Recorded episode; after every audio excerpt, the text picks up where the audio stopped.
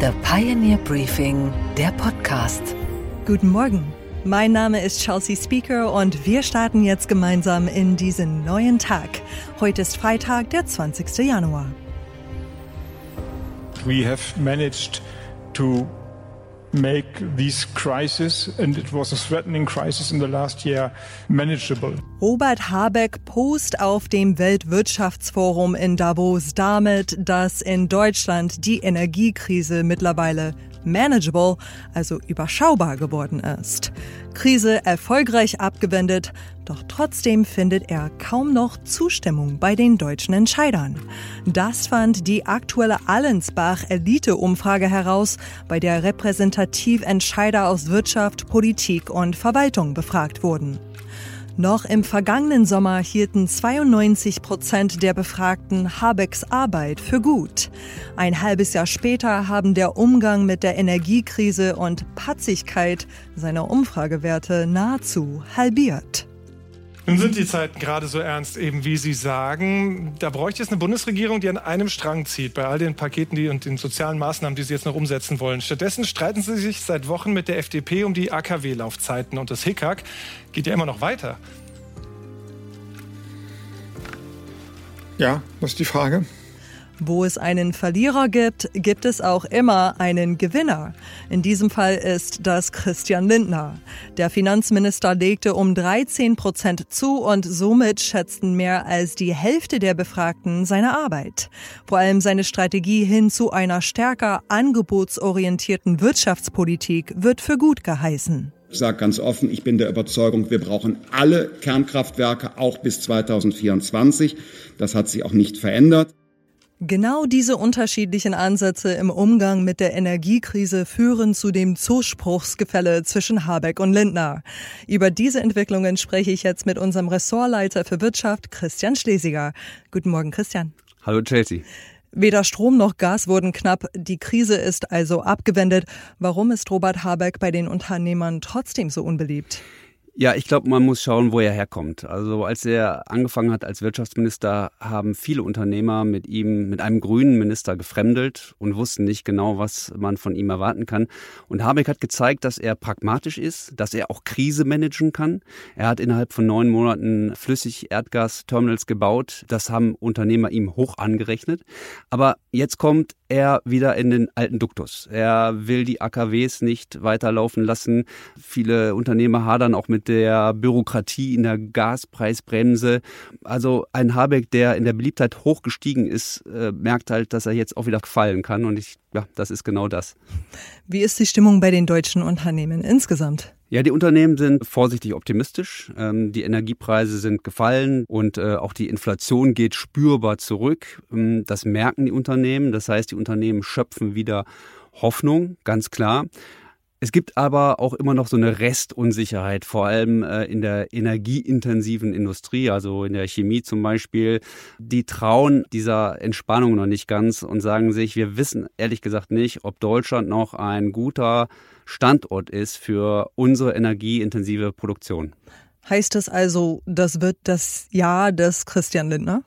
Also ich glaube, Christian Lindner hat äh, gute Chancen, in der Popularität äh, deutlich zu steigen. Ich glaube, wenn wir die Krise jetzt abhaken oder wenn sie so langsam ausläuft, dann zählen halt wieder die alten Tugenden. Also niedrige Steuern, ähm, gute Verkehrsinfrastruktur. Dann sind auch so Themen wie die Komplettabschaffung des Soli ein wichtiges Thema, auch für Unternehmer.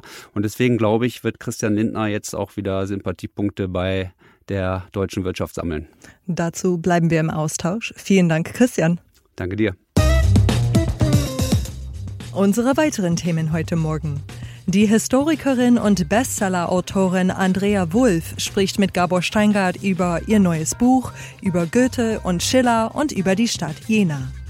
Ganz wichtig ist, dass die Freunde in Jena etwas vollkommen Neues getan haben, indem sie das Ich und den freien Willen mutig in den Mittelpunkt gestellt haben. Und dort steht es seither im Guten wie im Schlechten. Anne Schwedt an der Wall Street kennt die neuen Zahlen von Netflix. Wir schauen auf die größte Ente von Österreich und auf Supersprinter Usain Bolt, der etwas vermisst, nämlich 10 Millionen Dollar seines Privatvermögens. Was kann die Welt mir wohl gewähren? Entbehren sollst du, sollst entbehren. Das ist der ewige Gesang, der jedem an die Ohren klingt, den unser ganzes Leben lang uns heiser jede Stunde singt. Nur mit Entsetzen wach ich morgens auf. Ich möchte bittere Tränen weinen, den Tag zu sehen, der mir in seinem Lauf nicht einen Wunsch erfüllen wird. Nicht einen. Faust, der zweifelnde Gelehrte, beklagt sich beim Teufel persönlich über das Leben. Das sei so unbefriedigend in seiner ganzen Natur. Bruno Ganz spielte im Jahr 2000 die legendäre Figur Faust aus dem gleichnamigen Klassiker von Johann Wolfgang von Goethe. Das Werk ist nicht nur ein Juwel der deutschen Sprache. Der Dichter goss meisterhaft die Ideen und den philosophischen Horizont seiner Zeit in Verse. Andrea Wulff ist Bestseller-Autorin und Historikerin. Ihr neues Buch beschäftigt sich mit Jena des späten 18. Jahrhunderts und wie genau diese Ideen des Ichs und der Aufklärung auf fruchtbaren Boden fielen. Das Buch trägt den Titel Fabelhafte Rebellen, die frühen Romantiker und die Erfindung des Ich. Gabor Steingart spricht mit Andrea Wulff über jene Männer und Frauen in dieser geistigen Blütezeit des damaligen Jena. Einen schönen guten Morgen, Andrea Wulff. Guten Morgen. Sie haben in einem fabelhaften Buch über die fabelhaften Rebellen geschrieben, über ein munteres intellektuelles Treiben, das in Jena stattfand. Aber Frau Wulff, wäre dieses Treiben in Jena überhaupt denkbar ohne das Treiben, das vorherige Treiben in Paris? Ähm, das glaube ich nicht. Also die französische Revolution 1789 ist wirklich so der Moment, wo etwas losgestoßen wird. Das ist der Moment, wo alle in Europa begreifen, dass Ideen, ähm, Freiheit, Philosophie äh, ganz wichtige Waffen sind. Also Wörter sind Waffen, nicht nur Gewehre und Schwerter. Und das ist so der Moment, wo ähm, in ganz Europa etwas intellektuell passiert und wo Philosophen und Dichter auf einmal begreifen, dass sie die Welt verändern können. Und in Jena hat sich das Ganze dann in Deutschland materialisiert. Warum gerade in Jena, diesem kleinen Kaff, damals 4500 Einwohner, 800 Häuser, warum Jena? Warum Jena? Ja, das kann man sich heute kaum mehr vorstellen, aber in Jena gab es eine ganz ungewöhnliche Struktur der Universität. Also keiner war so richtig, hatte so richtig das Sagen und die Professoren konnten so ein bisschen unterrichten, was sie wollten und Jena hat dadurch freigeistige Menschen angezogen. Zum Beispiel Friedrich Schiller kam nach Jena, nachdem er in Württemberg verhaftet worden war, nachdem er die Räuber geschrieben hat. Und Denn er hatte seinen großen Erfolg ja schon hinter sich, als er nach Jena kam. Genau. Und Schiller war so berühmt, äh, dass er wie so ein Magnet war für die jüngere Generation. Das heißt, für die Jüngere, auch Goethe fing an, obwohl er zehn Jahre älter war, sich für diesen Schiller doch zu interessieren. Das stimmt, aber Goethe ist sozusagen der, der, wie so der ältere Pate dieser fabelhaften Rebellen. Ähm, aber Goethes Freundschaft mit Schiller war ganz, ganz wichtig. Also Goethe war in den 1790er Jahren ähm, zwar der berühmteste Dichter Deutschlands, aber er hatte seit Jahren nichts mehr Bemerkenswertes produziert. Und Schiller auch. Schiller beschäftigte sich ganz intensiv mit der Philosophie, hatte jahrelang nichts Lyrisches produziert. Und die beiden Männer trafen sich 1794 in Jena und äh, daraus entwickelte sich eine ganz kreative Freundschaft. Also die haben sich wirklich gegenseitig ähm, beflügelt. Ähm, und Goethe, der eigentlich in Weimar wohnte, fing dann an, ganz, ganz viel Zeit in Jena zu verbringen. Also wirklich monatelang. Manchmal hat er mehr Monate in Jena verbracht als in Weimar zu Hause. Was hat diese beiden da doch ja sehr unterschiedlichen Männer so aneinander gefesselt? Der ja schon zu diesem Zeitpunkt sehr arrivierte, gut verdienende, auch körperlich, Sie beschreiben ihn, etwas aufgedunsene Goethe, der alte Gott, und dann dieser junge, hagere, etwas ärmlich und kärglich lebende Schiller. Was hat die beiden verbunden? Ich glaube, das war dieses ganz doch gegensätzliche Temperament. Also der, der doch sehr viel sinnlichere Goethe ermutigte Schiller wieder Gedichte und Theaterstücke zu schreiben. Also nahm ihn so ein bisschen weg aus dieser Welt der Philosophie und der mehr verkopfte Schiller nahm Goethe mit in die Welt der Philosophie. Und die haben sich im Grunde genommen total äh, ausgeglichen damit. Und beide Männer traten in eine der produktivsten Phasen ihres Lebens. Welche Rolle spielte Fichte? Heute bei sehr wenigen Menschen nur noch bekannt, damals aber eine ganz große Nummer im Jena, Jena Zeit. Wer war Fichte? Fichte, Fichte war ein Philosophieprofessor an der Universität in Jena, jemand, der ähm, seine Vorlesung gab in Reitstiefeln mit Gerte in der Hand. Also es gab nichts Sanftes an Fichte. Er beleidigte, er brüllte. Er war ganz, ganz beliebt bei seinen Studenten, weil er wirklich die Welt verändert hat. Er hat das Ich ins Zentrum seines Denkens gestellt und hat damit unser Denken komplett verwandelt. Also er hat uns die aufregendste Macht überhaupt gegeben, den freien Willen und die Selbstbestimmung. Und das war etwas, was die Philosophiestudenten in Jena so spannend fanden, dass er sein, also sein Hörsaal war oft so voll, dass die Studenten auf Leitern standen und aus dem, durchs Fenster reingeguckt haben. Und das ist so der Anfang im Grunde genommen, wo, wo wir daran glauben, dass das Ich die Welt beherrscht und nicht mehr der, nicht mehr Gott oder die Könige. Wobei Goethe mit seinem Werther ja in gewisser Weise vorgearbeitet hatte. Ich kehre mich in mich selbst zurück und hatte ja in dieser neuen Innerlichkeit auch das Ich stark ins Zentrum gestellt. Auf jeden Fall, aber bei Goethe ist das sehr viel mehr noch dieses emotionale und sinnliche Ich und bei Fichte ist es sehr viel mehr das intellektuelle Ich. Also Fichte sagt, aller Realitätsquelle ist das Ich und das Ich setzt sein eigenes Sein. Also er sagt, das Ich bringt sich aus sich selbst hervor. Das ist eine sehr viel intellektuellere Herangehensweise als das Ich in Goethes Werther. Nun gab es offenbar in Jena, schreiben Sie, auch ein dolles, ich sage jetzt mal kulturelles Treiben. Sie werden da sehr präzise. Sie beschreiben nicht nur die Brauhäuser, sondern sagen auch ein Viertel aller Geburten in Jena, jener Zeit, war unehelich. Zwei Prozent der unehelichen Geburten gab es nur im sonstigen Gebiet der deutschen verschiedenen Fürsten und Königreiche. Äh, was war da los? Ein Viertel aller Geburten unehelich. Woher hat man so eine Zahl? Und was, was war da los? Also die Zahlen haben, haben die Historiker rausgesucht. Aber was da, also das ist, die fabelhaften Rebellen ist für mich auf der einen Seite ein Buch über große Ideen, aber es ist auch eine große Soap Opera. Also das, es gibt Skandale, Sex, Liebe. Diese fabelhaften Rebellen sprengen nicht nur die philosophischen Konventionen, sondern auch die gesellschaftlichen Konventionen. Also die stellen das Ich ins Zentrum ihres Denkens, aber ihre, ihr eigenes Leben wird eigentlich fast wie so eine Theaterbühne, um das, dieses starke, neue, freie Ich selber auszuprobieren. Wir haben fabelhafte Rebellen, die offene Ehen führen, wie zum Beispiel Caroline und August Wilhelm Schlegel. Wir haben welche, die mit ihren Liebhabern zusammenwohnen, zum Beispiel die Humboldt, äh, Caroline von Humboldt, ihr Liebhaber lebt mit den Humboldts zusammen in, ein, in ihrem Haus, ähm, ganz offen. Also es ist, da werden Partner gewechselt, äh, ganz viele wohnen zusammen in der Leutragasse 5. Das ist für mich so ein bisschen die, die wirkliche erste Kommune 1 in Deutschland. Das war so ein Durcheinander, dass Ludwig Tieck irgendwann den Schlegel-Haushalt als eine einzige Schweinewirtschaft bezeichnete. Also da ging schon, mhm. da ging schon ganz schön, ging schon ganz schön was ab damals. Welche Rolle spielte Caroline Schlegel, die in ihrem Buch eine zentrale Rolle spielt? Caroline Schlegel steht für mich im Mittelpunkt dieser Gruppe, also auch im intellektuellen Mittelpunkt. Ähm, wenn ich Caroline einmal ganz kurz mit ihren ganzen Namen vorstellen kann, da kann man schon ganz viel dran erkennen. Caroline ja. Michaelis Böhmer Schlegel Schelling, also eine Frau, die den Namen ihres Vaters trug, aber auch ihrer drei Ehemänner, aber die sich weigerte, die Rolle zu spielen, die die Gesellschaft damals für Frauen vorsah. Also sie war Tochter eines berühmten Gelehrten, 1763 geboren, war sehr jung verheiratet, war schon mit 24 Witwe, wurde dann von den Preußen als Sympathisantin der französischen Revolution verhaftet. Im Gefängnis stellte sie fest, dass sie nach einem One-Night-Stand mit einem 18-jährigen französischen Soldaten schwanger war. Also schon ein sehr, mhm. sehr skandalöses äh, Verhalten zu einer Zeit, wo es schon nicht akzeptabel war, nur allein in einem, in einem Zimmer mit einem Mann zu sein. Und heiratete dann August Wilhelm Schlegel, der ihr sozusagen einen neuen Namen gab und damit einen neuen Anfang.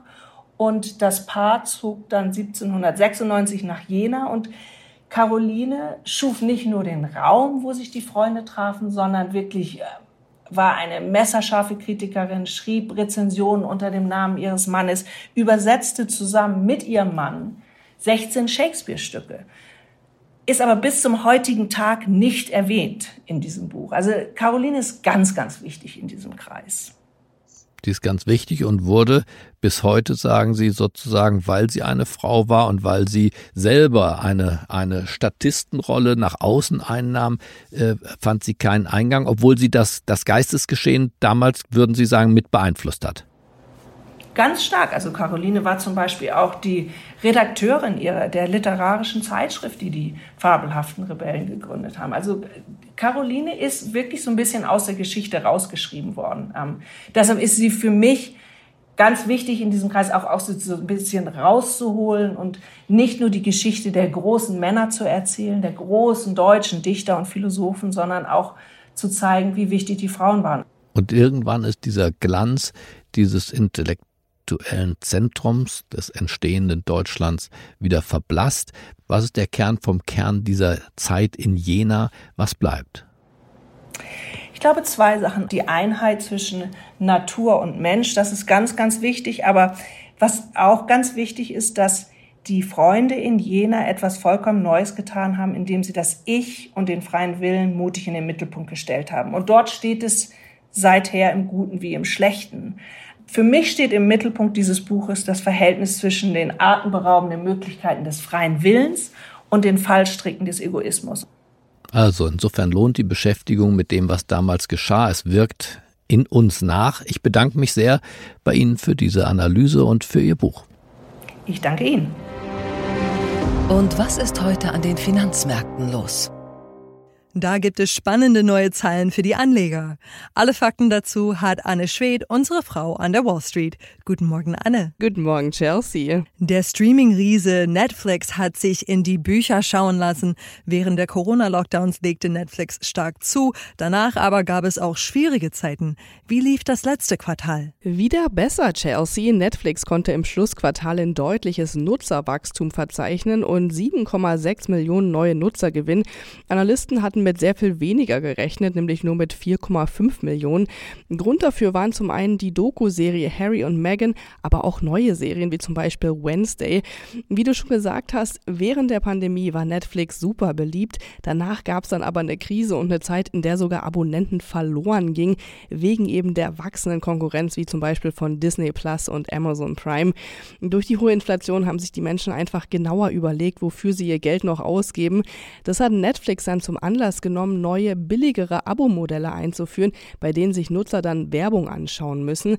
An sich ging dieses Modell ganz gut los, aber bisher sind die Kosten noch höher als der Gewinn. Also die Einnahmen durch die Werbekunden decken nicht den Verlust durch die billigeren Abos. Also obwohl Netflix im abgelaufenen Quartal die Umsätze um 2% steigern konnte, stand unterm Strich nur noch ein Gewinn von 55 Millionen Dollar. Im Jahr davor waren es noch über 600 Millionen. Und mit den neuen Quartalszahlen Zahlen gab dann auch noch der Netflix-Mitgründer und Co-CEO Reed Hastings seinen Rücktritt bekannt. Er gibt den Hut jetzt weiter an Greg Peters, der bisher das Tagesgeschäft verantwortet hatte. Hastings wird Netflix aber als geschäftsführender Verwaltungsratsvorsitzender erhalten bleiben und von da aus auch noch weiterhin großen Einfluss haben. Die Netflix-Anleger waren glücklich mit den Zahlen. Die Netflix-Aktie legte nachbörslich um mehr als 7% zu. Procter Gamble hat auch neue Zahlen veröffentlicht. Wie läuft es es für den Konsumgüterkonzern? Ganz okay soweit. Allerdings hatte Procter Gamble im abgelaufenen Quartal mit dem starken Dollar zu kämpfen. Der Umsatz ging um ein Prozent zurück. Schuld seien eben diese Währungseffekte durch den Umrechnungskurs zum Dollar. Würde man den nämlich rausrechnen, hätte das Unternehmen seine Umsätze um fünf Prozent steigern können. Insgesamt würden durch die Inflation zwar weniger Menschen einkaufen, da jedoch die einzelnen Produkte dafür teurer sind, hätte sich das ganz gut ausgeglichen.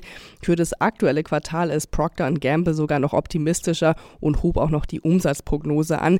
Die Aktie konnte mit einem Plus von 0,7 Prozent schließen. Und was, Chelsea, geht eigentlich gar nicht? Dass die halbe österreichische Presse auf eine eigentlich doch recht leicht durchschaubare Meldung reingefallen ist. Die vor allem auf Instagram aktive Satireseite Galerie Arschgeweih hat sich jetzt in den Reigen der fast unüberschaubaren Nachrichten rund um die Biografie von Prince Harry eingereiht. Die Satire-Seite postete augenzwinkernd die Meldung, dass Prince Harry und seine Frau Meghan einen direkten musikalischen Bezug zu Österreich hätten. Aber nicht etwa zu Mozart oder Franz Liszt. In der Biografie Spare stünde der Absatz. Mein Bruder war so grausam zu uns und wir fühlten uns hoffnungslos. Aber der Burger Dance gab uns die Kraft weiterzumachen und nicht aufzugeben. Gerade die emotionale Choreografie motivierte uns einmal mehr, aufzustehen und dem britischen Königshaus die Stirn zu bieten. Ernsthaft? Der Burger Dance von DJ Ötzi? Als Kraftspender für Meghan und Harry?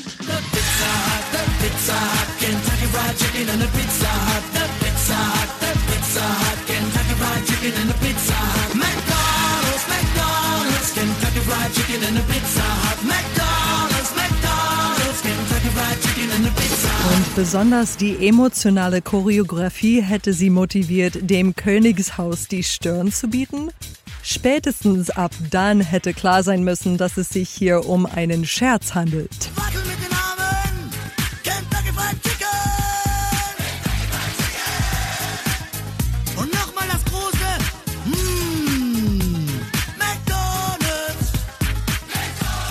Wer die Choreo kennt, der weiß, dass der Tanz zu dem Song eine Mischung aus einem wild gewordenen Hühnchen und rhythmischer Sportgymnastik für Krabbelgruppenkinder ist. Lustige Vorstellung, wie Harry und Meghan so durch ihr kalifornisches Anwesen hüpfen. Und genau aus diesem Grund haben viele Medien in Österreich offenbar den Faktencheck vernachlässigt und die Meldung richtig groß gebracht. Von Hitradio Ö3 über die Tiroler Tageszeitung bis hin zu Salzburg 24 hieß es, Harry und Meghan outen sich als DJ Ötzi-Fans. Das war, wie gesagt, alles Humbug, nur ausgedachte Satire. Es gibt einen schönen Merksatz in dem Zusammenhang. Wenn es zu schön ist, um wahr zu sein, dann ist es meistens auch nicht wahr. Und was, Chelsea, hat dich heute überrascht? dass das Geld vom schnellsten Mann der Welt, Usain Bolt, offenbar schneller rennt als er selbst. Zur Erinnerung, der Jamaikaner Usain Bolt ist auf einer Distanz von 100 Metern der schnellste Mann der Welt. Er holte acht olympische Goldmedaillen. Damit schaffte Bolt zwei Tage vor seinem 30. Geburtstag den Gold-Hattrick über 100 Meter, 200 Meter und 4x100 Meter, wie schon 2008 in Peking und 2012 in London. Das hatte es zuvor noch nie gegeben.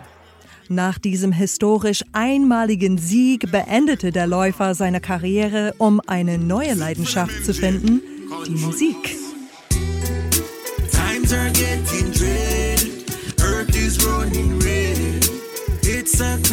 World, it is designed to stress you head. So the juveniles are dead, and the hungry now get fed. Leaders abuse the system, left mist in a world of lies. In diesem Lied besingt Bolt auch den Geldbetrug dessen Opfer er geworden ist. Während seiner gut laufenden Sportlerkarriere legte er artig sein Vermögen an, insgesamt 10 Millionen Euro, wie er sagt. Doch von dem Geld ist heute nur noch ein Bruchteil übrig, 2000 Euro, um genau zu sein. Give me back my money or else. It's the essence of a two-page letter to SSL as Usain Bolt amplifies the pressure to get back the money he invested with the company. Das Geld legte er bei einer jamaikanischen Investmentfirma an, die, so der Verdacht, das Geld veruntreute. Bolt ist nicht das einzige Opfer, der Schaden wird auf insgesamt 1,2 Milliarden Euro beziffert. Polizei und Finanzbehörden ermitteln. Bei diesem 100-Meter-Lauf liegt Bolt noch zurück. Aber wie bei jedem guten Rennen kann sich das noch ändern.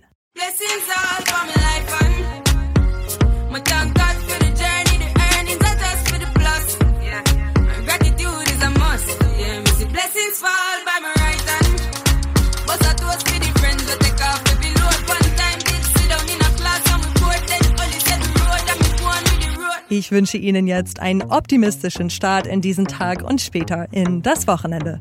Mein Name ist Chelsea Speaker und am Montag hören Sie hier Gabor Steingart wieder. Same time, same place. Yeah. Mm, yeah, yeah. So we are coming with a force. Yeah. Blessings we are reap we coursing on full. Oh, we not rise and boast. Yeah, we give thanks like we need it the most. We are